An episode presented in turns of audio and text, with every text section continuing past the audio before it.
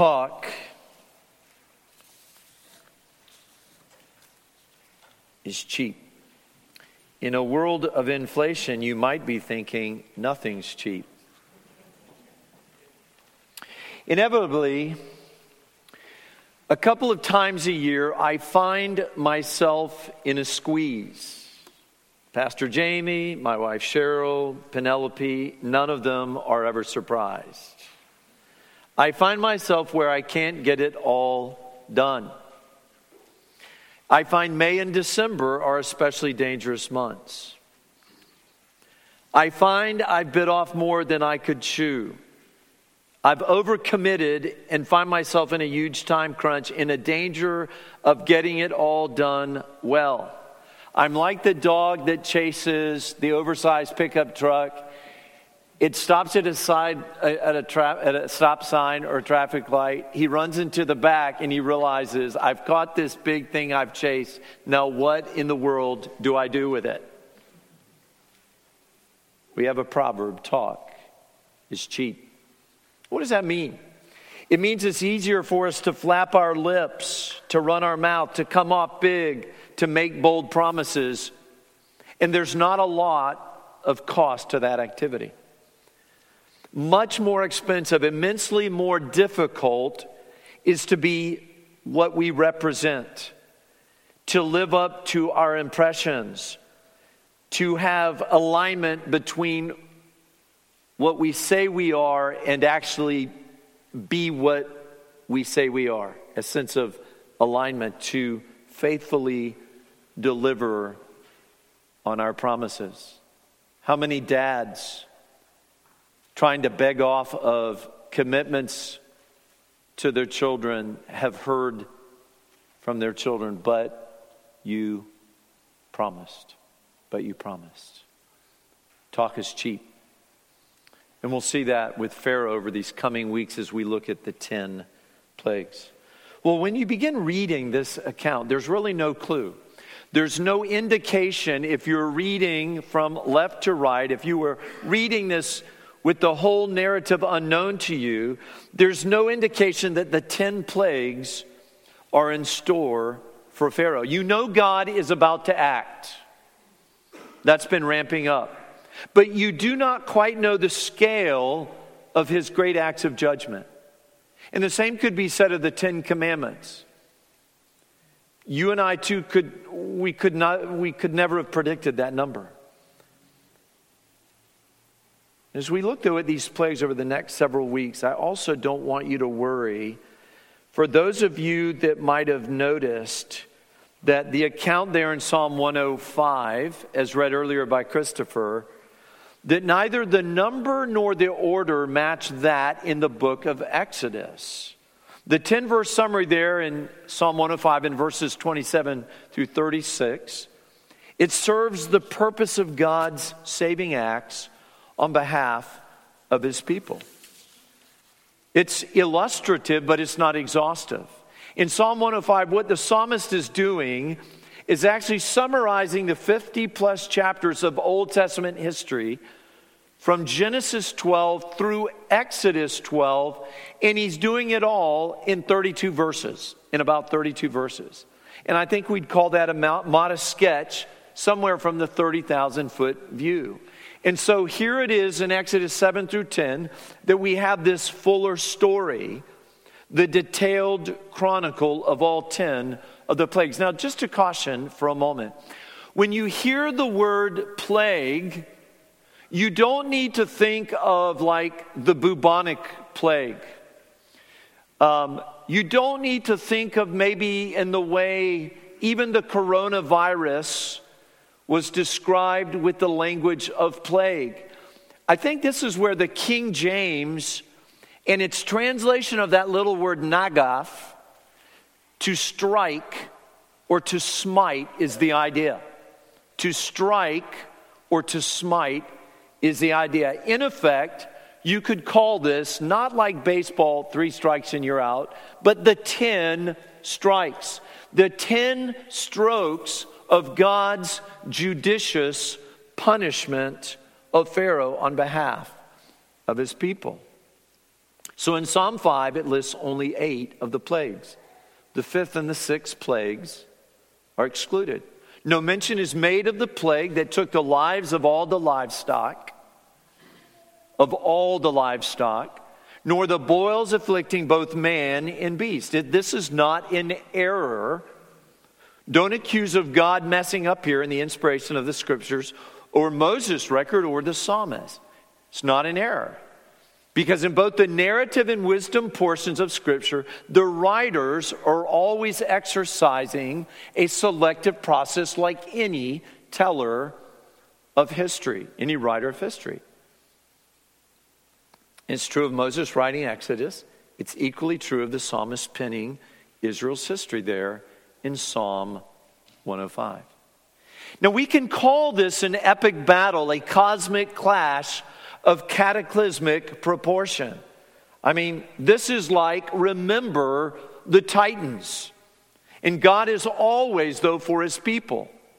This is one of our lessons, our takeaways. We'll look this morning at five plagues, five strokes, five acts of smiting but we want to remember that God is always for his people. He always acts for and on behalf of his people. It's like the unfolding petals of a spring flower as we see this across the pages of Scripture from Genesis to Revelation. And like that, the apostles take on this note. That's why Paul asks, sort of, in Romans 8, verse 31, What then shall we say to these things? If God is for us, what's the answer? who can be against us? Let's say it. If God is for us, who can be against us? That's right. And of course, Paul doesn't ask this question so he can wait on an answer. He's not a professor sitting at his desk tapping the eraser of his pencil against the desk while he waits on us to come forth with the correct response. He's given it. The answer is implied by the question. That's the nature of a rhetorical question. And really, the question is a statement. No one, nothing is against the Christian in such a way that we are snatched or that it's even possible that we could be snatched from the hand of the good shepherd. In fact, this is why the Son told the Jews that, in fact, the safety that he gave his sheep was the very evidence that he was the Messiah, the Christ of God. So he says this in John 10, verse 28 I give them eternal life. They will never perish and no one will snatch them out of my hand. My Father who has given them to me is greater than all, and no one is able to snatch them out of the Father's hand. I and the Father are one. He will hold me fast. He will hold you fast. God is for his people, and he is against those who aren't. God is for his people. And just like the mother cannot forget the baby that is nursing at her breast, so will he never forget you, O, o son or daughter of God. Well, let's look now, having set this context and thinking about God who is for us, even in the midst of these successive and heightening strokes, these plagues. Let's see the nature of each of these first five plagues. So, what were the first five plagues? And, kids, I think this is great. It's a great assignment if you can begin to think about what these plagues were and what's going on. What is God doing? So, let's first, my, my outline is very simple here. It's looking at the first five plagues and then learning from the first five plagues a little bit more next week. I'm going to lay out exactly thinking about the structure of these, but I want to do it after we've started the study so that I don't just uh, necessarily point you to what you might discover on your own. But I want you to think about if you see some similarities in the first through third plagues, and then four through six, and then seven through nine before that final and uh, that final epic plague of the 10th, the Passover. So let's look together. The first plague. And you might remember from last week, we called verses 8 through 13 the prologue. And what Moses and Aaron heard from the Lord was that, look, you're going to have this opportunity to prove yourself. And he says, Don't forget how I provisioned you. Don't forget that I told you what's in your hand. I asked you, what was in your hand? Don't forget your staff. And you're going to throw it down, right? You're going to throw it down. It's going to become a serpent. And just exactly as the Lord predicted, it happens. But here's what happens Moses and Aaron throw this staff down, okay? It becomes a serpent, but Pharaoh does the very same thing by summoning the wise men, the sorcerers, of the magicians of Egypt, and they do the same thing. And even though Aaron's staff, the one he throws down, swallows up the staffs of all the best of Egypt, we know what happened. Pharaoh's heart was hardened. And that's no accident. We read, Still, Pharaoh's heart there in verse 13 was hardened, and he would not listen to them as the Lord had said. This is not new. We were told of that in 421. We're told of that in chapter 7 and verse 13 uh, verse 3. We're told about that again here in verse 13. And so, in response to that, this begins the 10 plagues. And we're going to look at the first five.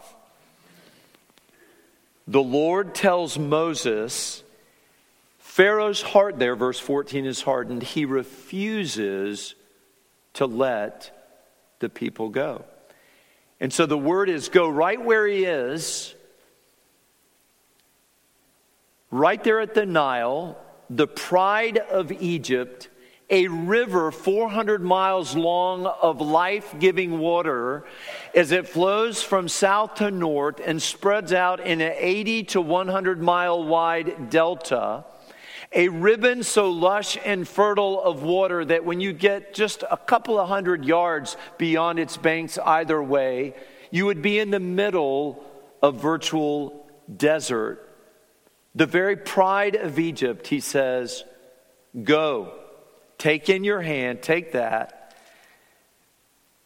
and say one more time, Let my people go that you may serve me in the wilderness.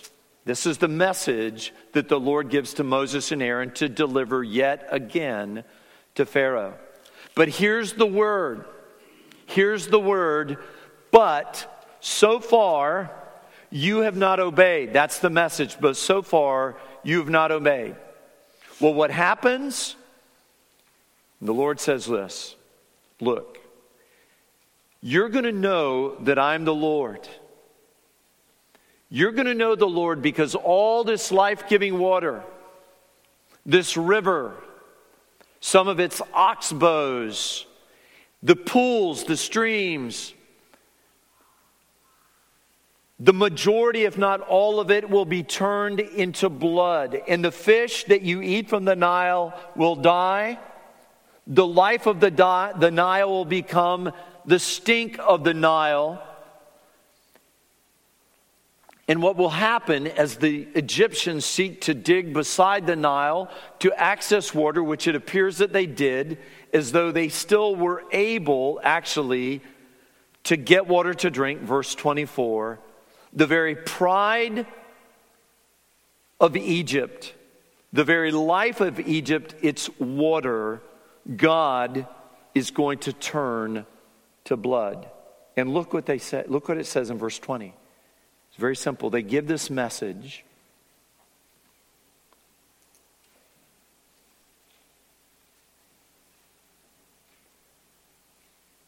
And it says simply in verse 20 Moses and Aaron did as the Lord commanded. We saw that last week, chapter 7, verse 6.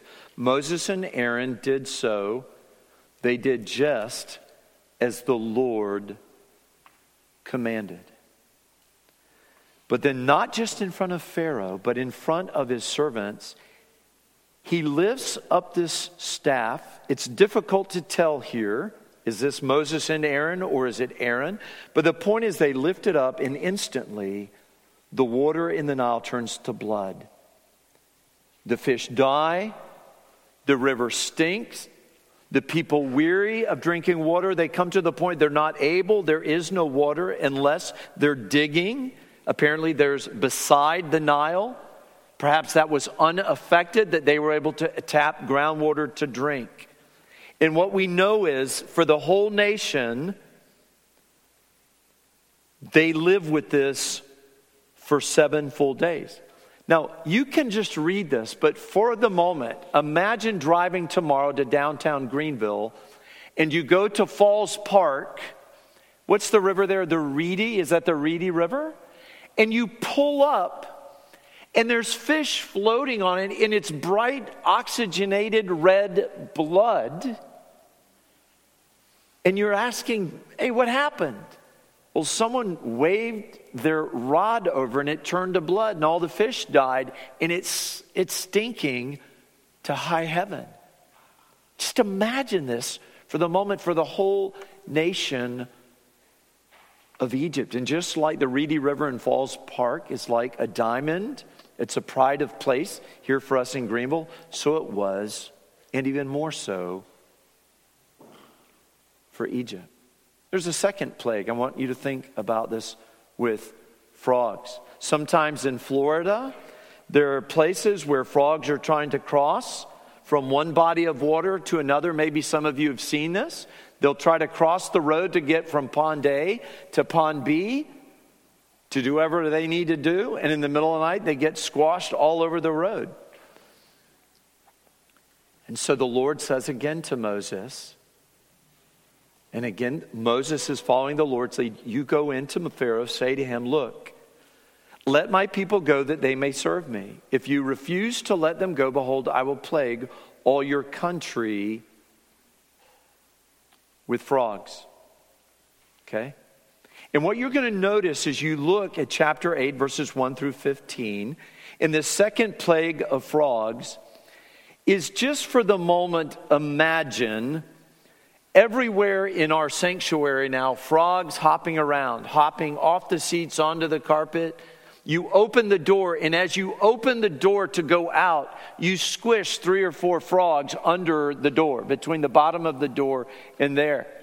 You go in to use the bathroom at the rear of the sanctuary, and you flip the lid on the toilet, and a frog jumps out. I mean, you just, the scene is that they're everywhere. But moreover, I want you to see this, what he says. He says, The Nile shall swarm, verse 3, with frogs that shall come up into your house and into your bedroom and on your bed. Now, who's honestly would say that would freak you out to have frogs in your bed? Would anyone say that'd freak you out? Okay, all right. Imagine that sticky, clammy feeling. You're sleeping and you're wondering, what's that cold, sticky feeling against my skin. It's, it's a Nile frog. They're everywhere. And he says in verse 4 the frog shall come up on you and on your people and all the servants. But what's unique is just like turning the Nile, the water of the Nile, into blood, and God multiplying the frogs of the Nile, that they come out and literally fill up all the land, the space of the land. They're on the people. Look at that in verse 4. He says, They shall come up on you. Just imagine you're sitting there and we're talking after the service, and you're having to continually swat frogs that are wanting to jump on you. You know, you, you, the scene is like something we can imagine. Maybe some of you have dealt with mosquitoes, you have a sense of it. But just like turning the water of the Nile to blood, there's something that's shared here with the second plague, and that is that the magicians of Egypt, Pharaoh's magicians, we see in verse 7, were able to do the same thing by their secret arts and made frogs come up upon the land of Egypt. So, what are we to deduce from that? What can we imagine? Well, what we can imagine is that if Pharaoh thinks that my magicians can turn the water of the Nile to blood, just like Moses and Aaron can do by the wave of their staff, if they can make frogs multiply and come up out of that Nile and fill the land, even the houses of the land, the beds of the land, the houses of the people, the houses of the servants. Look at this, even into your oven. Can you imagine opening your oven, ready to put the brownie tray in? And there are a couple of frogs like, jumped out, and you're thinking, Boy, I'm glad I didn't preheat that oven. You can imagine the scene.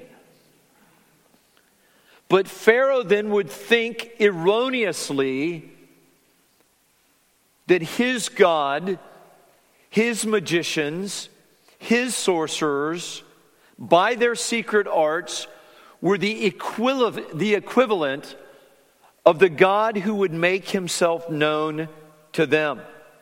But they aren't. But Pharaoh becomes desperate. Look what he says in verse 8 Plead with the Lord to take away the frogs from me and from my people. Now look at the wisdom. That's in verse 8. He says, And if you'll do that, I will let the people go to sacrifice to the Lord. Look what Moses says. Look, this is very wise and humble.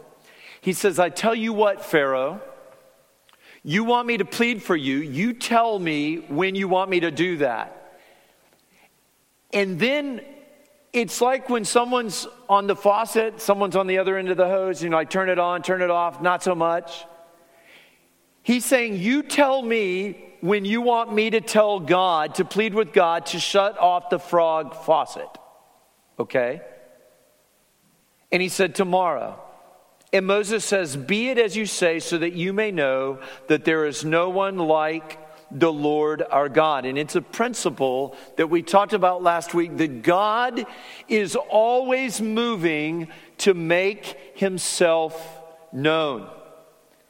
And moms and dad, the application for us as parents is the one thing we want our children to find amazing is his grace and knowing him. And that our children can say, there's nothing better in all of life than but to know the God who made us. To say that this is eternal life, to know Jesus Christ, whom you have sent. And so Moses does this. He cries to the Lord. Look there, verse 12. It says, And Moses cried to the Lord about the frogs as he had agreed with Pharaoh, that the frogs would go away the next day. And the Lord did according to the word of Moses. They died the houses, the courtyards, the fields. It says they gathered them together in heaps and the land stank. So even though the plague, the strike was over, there was still the outfall. There was still the consequence, so that the heaps of frogs caused the land to stink. But when Pharaoh saw that there was a respite, he hardened his heart, verse 15, and would not listen to them as the Lord had said. I want to give us a quote here. I'd like to quote from Matthew Henry, who, who comments on this second plague, the plague of the frogs, and how Pharaoh forgot his promise. Was this not the Pharaoh that said, If you'll take these frogs away, then I'll let you go and worship? He said, Plead with the Lord to take away the frogs from me and from my people, and I will let the people go to sacrifice to the Lord. And the next day, this happens.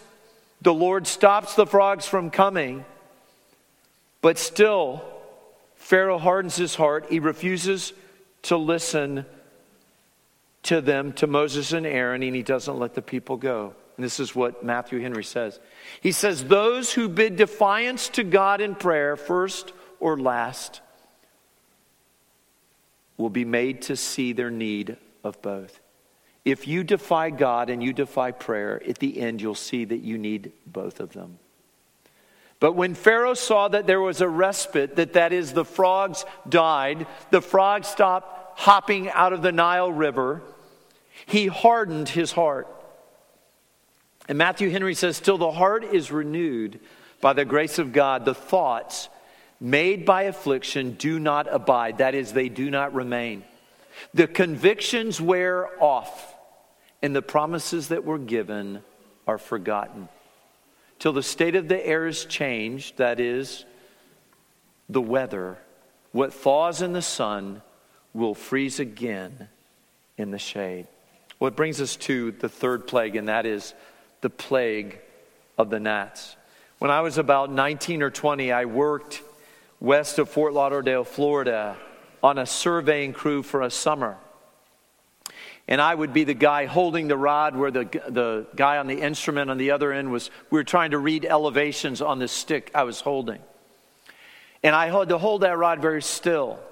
But west there of Fort Lauderdale, still being developed in Broward County, were swarms, unlimited swarms of gnats. And I'd be holding this rod, and the guy on the other end would be like, Don't move it, stop shaking the rod. Okay? And all these swarms, like the frogs in Egypt, these swarms of gnats were in my eyes and in my nose and in my ears. And if I opened my mouth to breathe, they would get between my teeth and on my tongue. It was a cloud of gnats that I could not escape. This is the scene, even in these short verses. Take that dust of the earth. Think of that, what man was formed out of. And he says, Stretch your staff. There's God's means again. Stretch your staff. Strike. Isn't that interesting? Strike the dust of the earth, that it may become gnats on all the land. So Aaron does, he stretches his hand with his gnat, with his staff, he strikes the dust of the earth. And then there were limit, unlimited, irresistible, uncountable numbers of aggravating gnats on man and beast. And it says they became there in all the land of Egypt. But look what we read. This time, unlike the water to blood, unlike the frogs, we read that the magicians were unable to produce gnats by their secret arts. And look what the magicians say to Pharaoh. Here's a concession. This is the first time we've seen this. It says, This is the finger of God. But yet again, how does Pharaoh respond? How does he respond? But Pharaoh's heart was hardened, and he would not listen to them as the Lord had said. I want you to imagine for a moment a three sided, like a pyramid, maybe something three sided with a base. And you think of one side says, and Pharaoh's heart was hardened. Another plane says that God hardened, or that Pharaoh hardened his heart. And there's a third plane that says, but God hardened Pharaoh's heart. Don't see any of those as in contradiction with the other expression. It's just different ways of saying that Pharaoh hardened his heart, and his hard heart was a result of God's judgment, his judicial punishment of Pharaoh for his disobedience, for his resistance in letting God's people go in violation of his direct command. Well, there's a fourth plague, and that's flies. It seems to me that every time in summer, when we go to try to have a, like just a, a lunch on the side of the road, like on an interstate at a rest area or one of our state parks, inevitably, you show up, you don't see any bugs, but as soon as you pull out your food, what do you notice? Flies and yellow jackets. Does anyone have the same experience? It's amazing. Just immediately, they're there. I don't know about you, but flies would bother me more than gnats. It's like from gnats to flies, I think I could handle the gnats. But maybe just a single gnat or a single fly in your house can make you quite unhappy. Have any of you ever had a buzzing fly that you're chasing around? Yeah, you understand. A single weightless fly can do something about your unhappiness as it's buzzing around and you're trying and your wife's like there it is and you swing and you miss it. I mean you're like oh for 100 on your swings. It's awful okay? You don't realize how slow you are. And by the way they were faster in kenya. I did not understand it. I'm telling you. That it makes me understand why kenyans win all those olympics in the in the running events. They were so i could not kill a fly or a mosquito in kenya to to save my life. Okay. But here in Egypt, as this fourth stroke, this fourth smiting, is flies, swarms of flies. And I want you to notice, like frogs, chapter 8, verse 4, on your people. Like gnats, chapter 8, verse 17, gnats on man and beast. Look how personal this is. Look how inescapable this is. He says, I will send swarms, verse 21, of flies on you and your servants and your people and into your houses.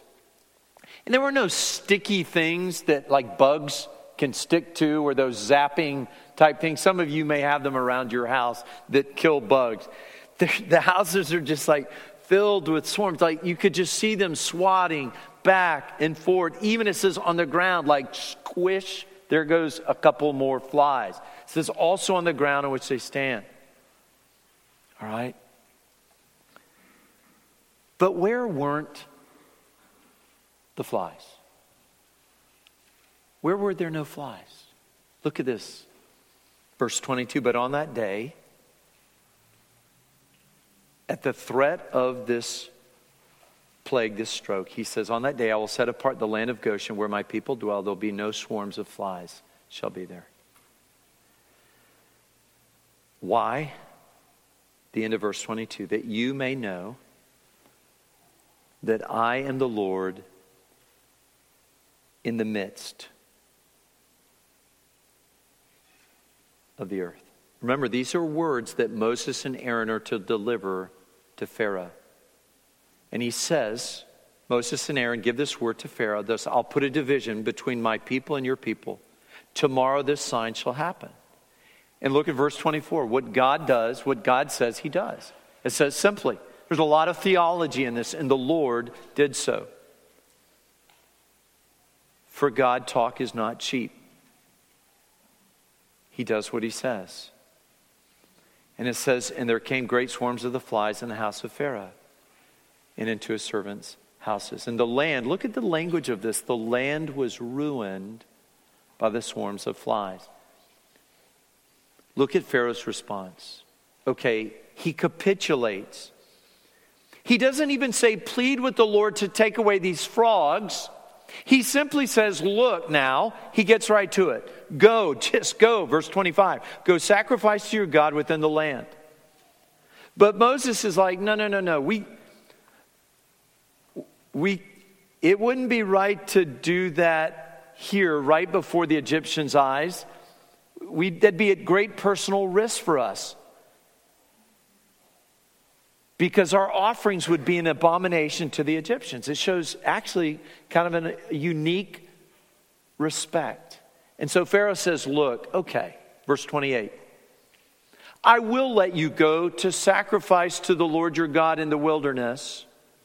But then he wants to negotiate. He puts a term only you must not go very far away. Plead for me. Look at Moses. He doesn't argue. Look what he says I'm going to go out. I'll plead with the Lord, the swarms of flies may depart. From you, from your servants, from the land by tomorrow.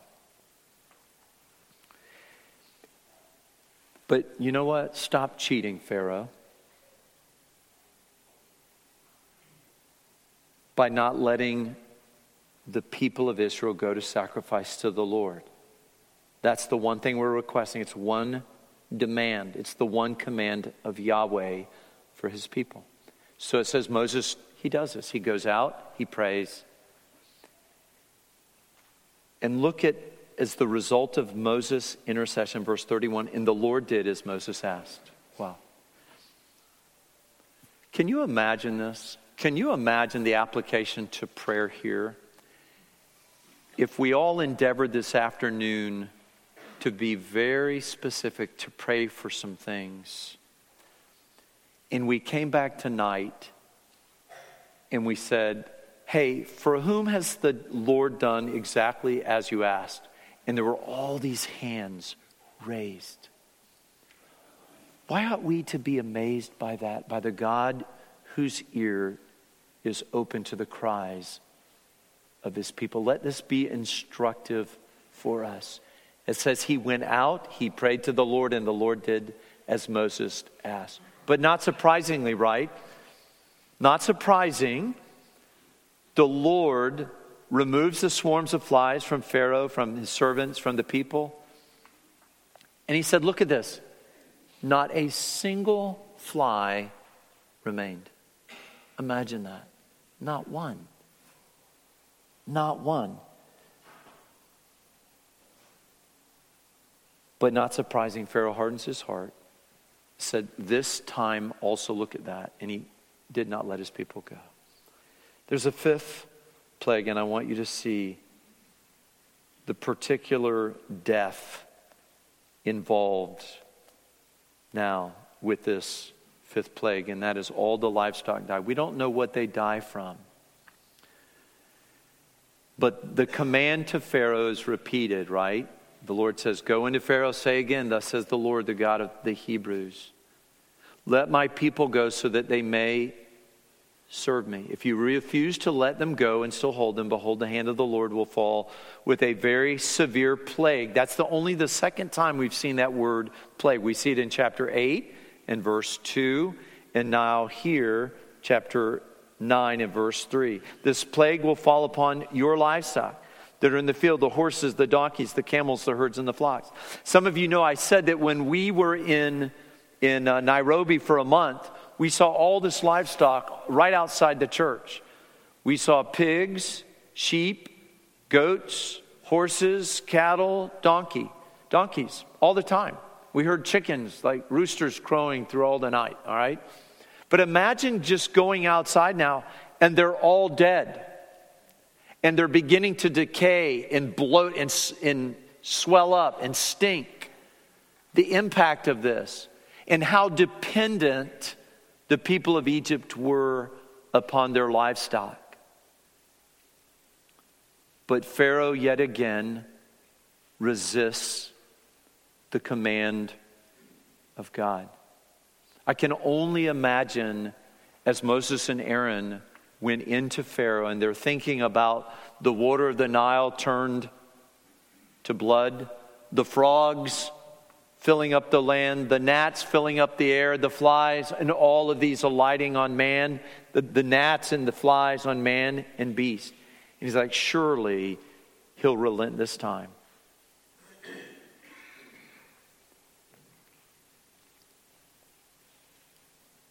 But he doesn't. And he says, The Lord set a time, saying, Tomorrow the Lord will do this thing in the land. That is, of course, contingent on Pharaoh's refusal. We must assume that we're not told here that he refused it, that he did.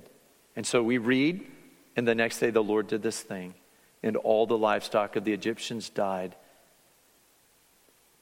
But look, similarly to the flies, where the flies by this division were not where the people of Israel were in the land of Goshen southeast of the heart of, the, of, of the, the Nile Delta there. Also, then, the livestock, look at this, not one of the livestock of the people of Israel died. As not one fly remained, not one of the livestock of the people of Israel died, though evidently all the livestock of the Egyptians did. And what's Pharaoh's response? As he looked, he, he was curious, verse 7. All ours died, and he was curious to see if God kept his word, and he discovered no, not one of the livestock of Israel was dead. And what was his response? Yet again, to this great act of judgment on God's part a hardened heart. And it says he did not let the people go. What, is, what are some quick things we can learn from these five plagues? From God's judicial acts against Pharaoh, against the land of Egypt and the, and, and the Egyptians, just very quickly. And I want to give these to you as five. This is not long, just probably three minutes here. Number one, is that we must learn from God's acts with the plagues that He is the indisputable sovereign King of the earth. That's Him. We must learn from these plagues that God is the living God, is the indisputable sovereign King of the earth. Sometimes we laugh, our daughter has to tell her firstborn that her firstborn is not the boss in the house. God is in charge and we're accountable to Him. This is His world and we're living in it. And as we've heard many times, I read from Psalm 115, verses 2 and 3 Why should the nations say, Where is their God? Our God is in the heavens. He does all that He pleases.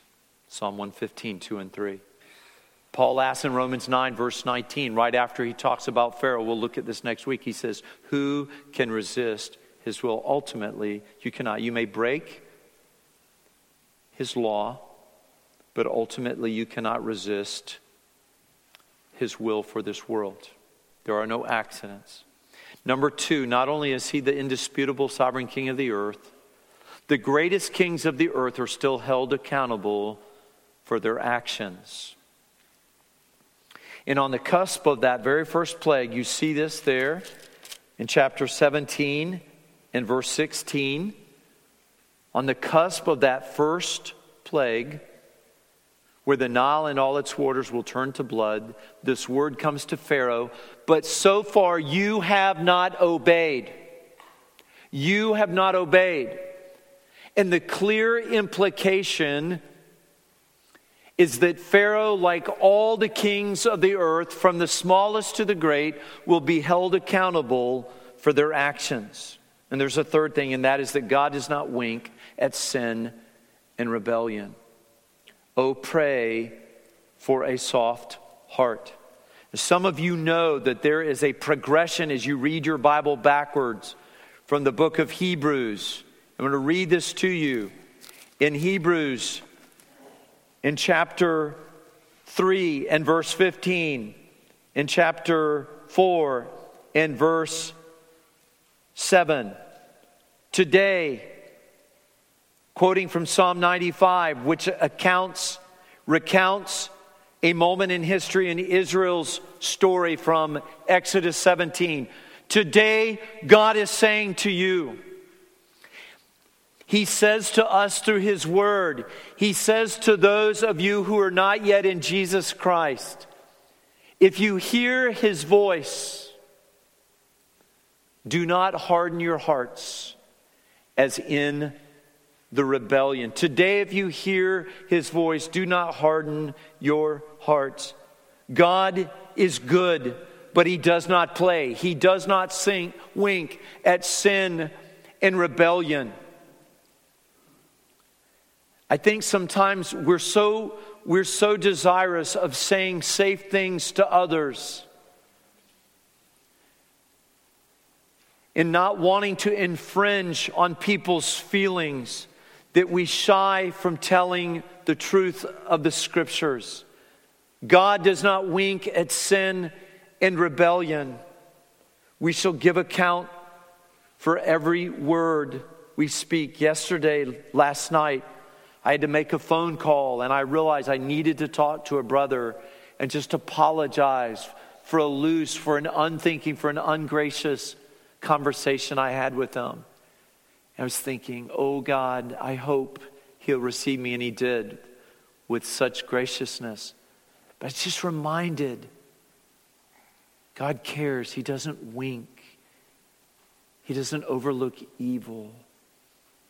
On the back of our Lord Jesus Christ were countless plagues, were countless strokes that our sin might be paid for. There's a fourth thing, and that is bad news. I've got bad news. Every heart is at his disposal. And this is not to say that God is cruel or arbitrary or capricious. He's not like a drill sergeant that just because he wants to be ugly says, you know, get down and give me a hundred push ups. And I'm, you're going to do them just because I want you to do them. That's not how our Heavenly Father is like. Or like a wicked ruler who might choose to employ a nuclear weapon on a whim. But it is to say what Solomon wrote in Proverbs 21:1 the king's heart is a stream of water in the hand of the Lord. He turns it wherever he will. And right behind that is another proverb that reveals just how the Lord is the sovereign ruler and judge of the heart. We read this in Proverbs 21 and verse 2. Every way of a man is right in his own eyes, but the Lord weighs the heart. So, the first four things God is the indisputable sovereign king of the earth. Number two, the greatest kings of the earth are still held accountable for their actions. Number three, God does not wink at sin and rebellion. Fourth, bad news every heart is at his disposal. And here's our final point good news every heart is at his disposal. Your hard heart is not beyond the reach of God's outstretched hand. Your heart is not like the faucet in your half bath that your three year old granddaughter needs a stool to access. Your hard heart is not so hard, not so diseased, not so far gone that He cannot give you a new one. This is the promise. This is the good news of the new covenant. He says in Ezekiel 36, Therefore, say to the house of Israel, Thus says the Lord God, it is not for your sake, O house of Israel, that I am about to act, but for the sake of my holy name, which you have profaned among the nations to which you came. And I will vindicate the holiness of my great name, which has been profaned among the nations, and which you have profaned among them. And the nations will know that I am the Lord, declares the Lord God when through you I vindicate my holiness before their eyes. I will take you from the nations and gather you from all the countries and bring you into your own land. I will sprinkle clean water on you, and you shall be clean from all your uncleanness and from all your idols. I will cleanse you. And now hear the Hippocratic oath of the greatest cardiac surgeon ever. Ezekiel 36, 26. Here it is. And I will give you a new heart. And a new spirit I will put within you. And I will remove the heart of stone from your flesh and give you a heart of flesh. And I will put my spirit within you and cause you to walk in my statutes and be careful to obey my rules.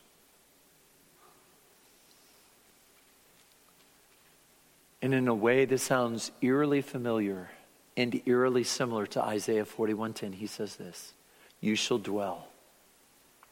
You shall dwell.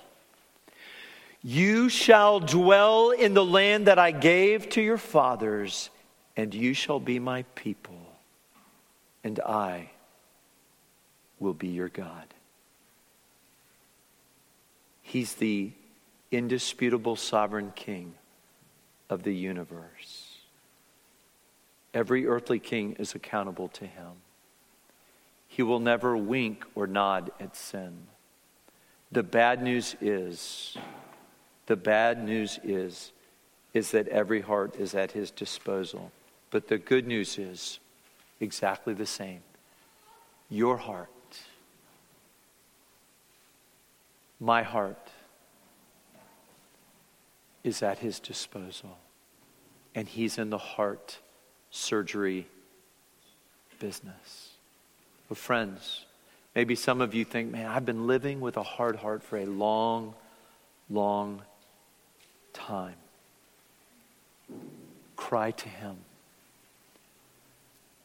We haven't got to the point where Pharaoh's heart is changed, where he lets the people go. And he won't really do it until his hand's completely forced by the worst of all the plagues. But your heart is not so hard. Your rebellion is not so far. Your sins are not so wicked that he cannot save you. Paul said, when he saved him, he saved the chief of sinners. And if he can save the chief of sinners, he can save you. He can save me. Kids, you guys, don't wait. What are you waiting for? Run. Like, run. Don't wait. Today, if you hear his voice, harden not your heart.